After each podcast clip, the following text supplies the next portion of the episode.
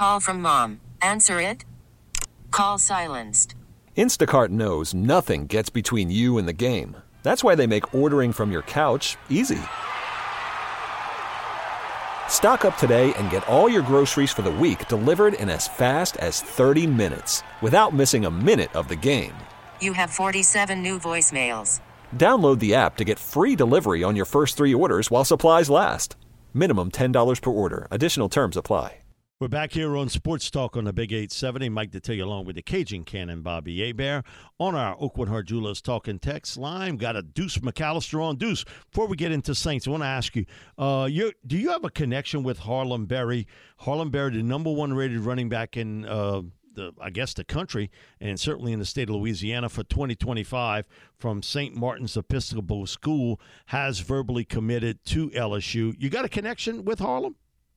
I know Harlem really, really well. Okay. And I'm extremely proud and happy for him. Uh, you know, and, and it's interesting because if you know him, uh, he loves football, He but his favorite love may be basketball. Basketball, yep.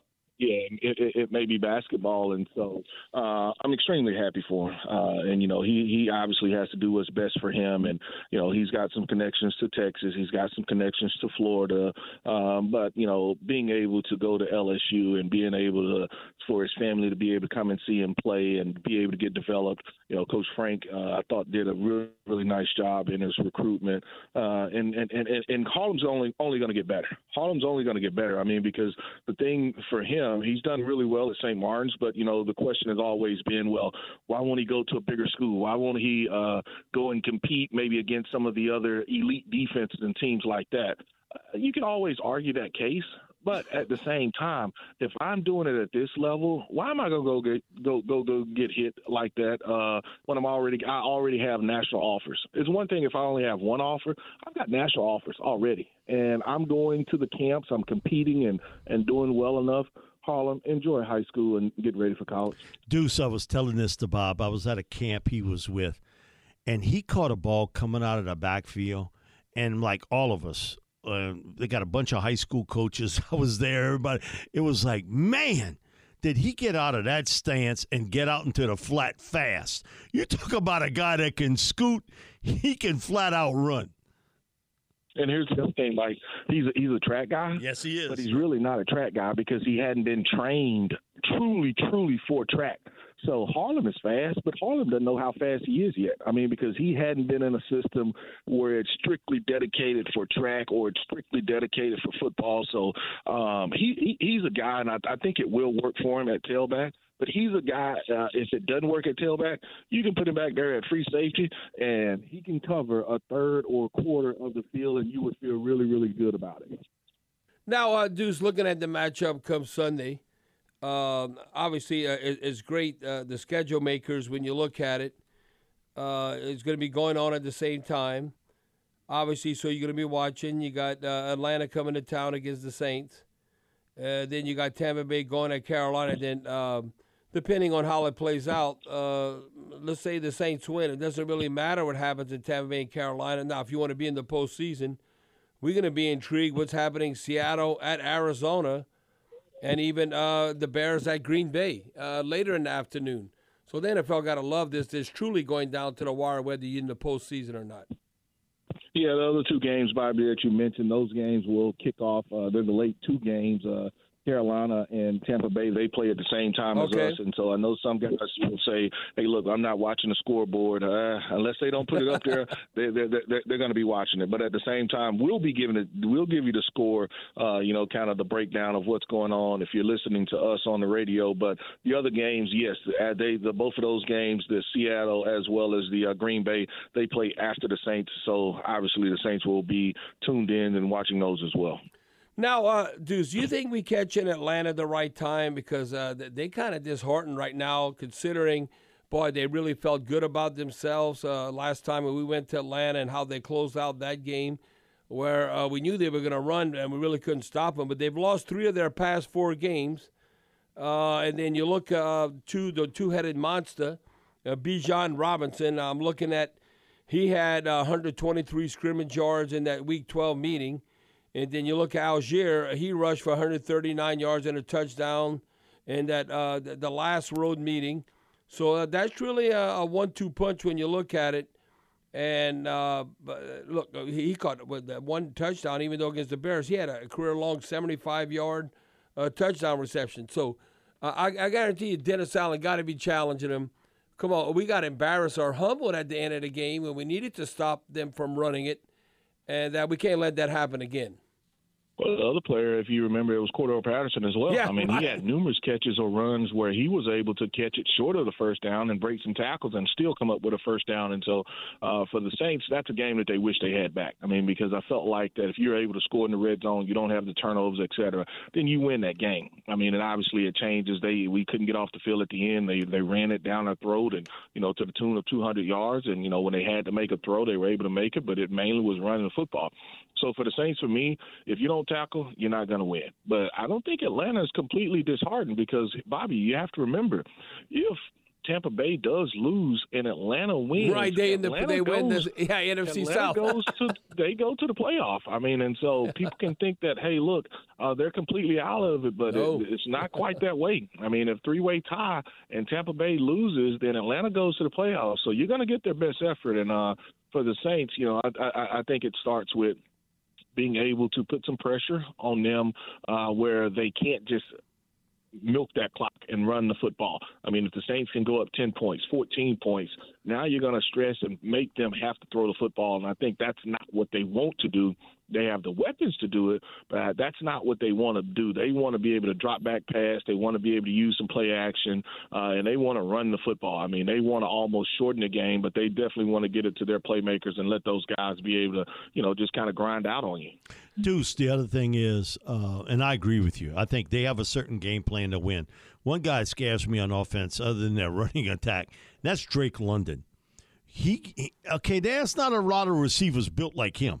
He is a big, tall, physical guy, and okay, it's third and six. He'll get you that eight yards. It's similar to Michael Thomas in his heyday. He knew he knows where to run and get a first down, and you ain't no, got no defensive back that can match up with Drake London because of his size. And if you don't respect his deep speed, he can beat you on that part too. He's a guy that uh, I think is the X factor uh, for Well, well, them well, and- and he's because had- as a receiver, he's Uh, no. unusual to go up against. And uh, Deuce, like Mike saying, he's had success against the Saints. He look at the last three games. He has at least five plus catches and seventy plus receiving Yep. yards. So uh, we, Yeah, I we, mean, we he's- haven't he's- shut him down. He, he he is a big physical receiver, and you know I was quite uh, you know uh, yeah, when they drafted him, I was like, man, you know I thought that they reached for him, but uh, he he hadn't been consistent because he hadn't been able to get the football uh, consistently from the quarterback. But he is a big physical receiver, and you know you talk about the Saints having the matchup of being able to be physical with him, but also have to respect his speed. I'm I am going to play him a lot like I played Mike uh, Mike you know, the, your, your last uh, matchup with Mike Evans, and so I'm going to uh, shade the corner. I mean, uh, be able to play the corner underneath and be able to shade the safety over the top. And so that forces now you you, you can't let the tight end and the other guys go off. And so Right. everybody else, they have to be on their job, you know. And so for the Saints, it's going to be able to redirect him at the line of scrimmage, you know, particularly when he goes to the slot. But if not, then I'm playing press man. I want to jam him a little bit to be able to throw his timing off, and then I am shading that safety over the top for him, and I'm not allowing him to just be able to take the top off my defense or just to be able to kind of play bully ball at the receiver spot. Now, uh, Deuce, uh, looking at Pete Werner, uh, you know, last week he, you know, we always used to double D leading the team in tackles. We had eight unassisted tackles, nine total tackles, so he's right in the 90. I want to say like uh, 89 tackles. Uh, the question I have, it's an opinion. Uh, uh, who's better, Pete Werner or Kaden Elliss? I'm looking at Kaden Elliss right now, what he's done for Atlanta. Uh, last uh, week he had nine tackles, very similar to Pete Werner. He also had now he has four sacks for the season, but he has a career high. He's at 119 tackles, 11 tackles for loss in 2023, and uh, he, it seemed like he's getting those tackles for loss week in and week out. And in that Week 12 meeting, uh, he had uh, uh, you know uh, what a career high seven sacks in 22 in New Orleans. Uh, so uh, it, it seems like that's been money well spent. But how do you view Kaden Elliss and uh, Pete Werner? About the same, or do you give Kaden Elliss maybe a slight edge?